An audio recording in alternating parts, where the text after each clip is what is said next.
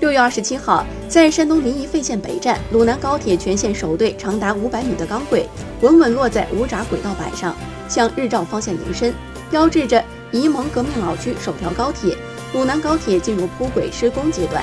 鲁南高铁东起日照，与青莲铁路日照西站接轨，全长四百九十四公里，设计时速三百五十公里，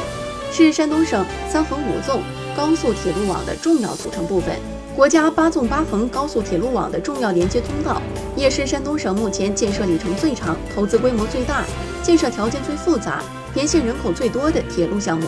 铺轨预计二零一九年四月完成，将为三千五百万人提供出行便利，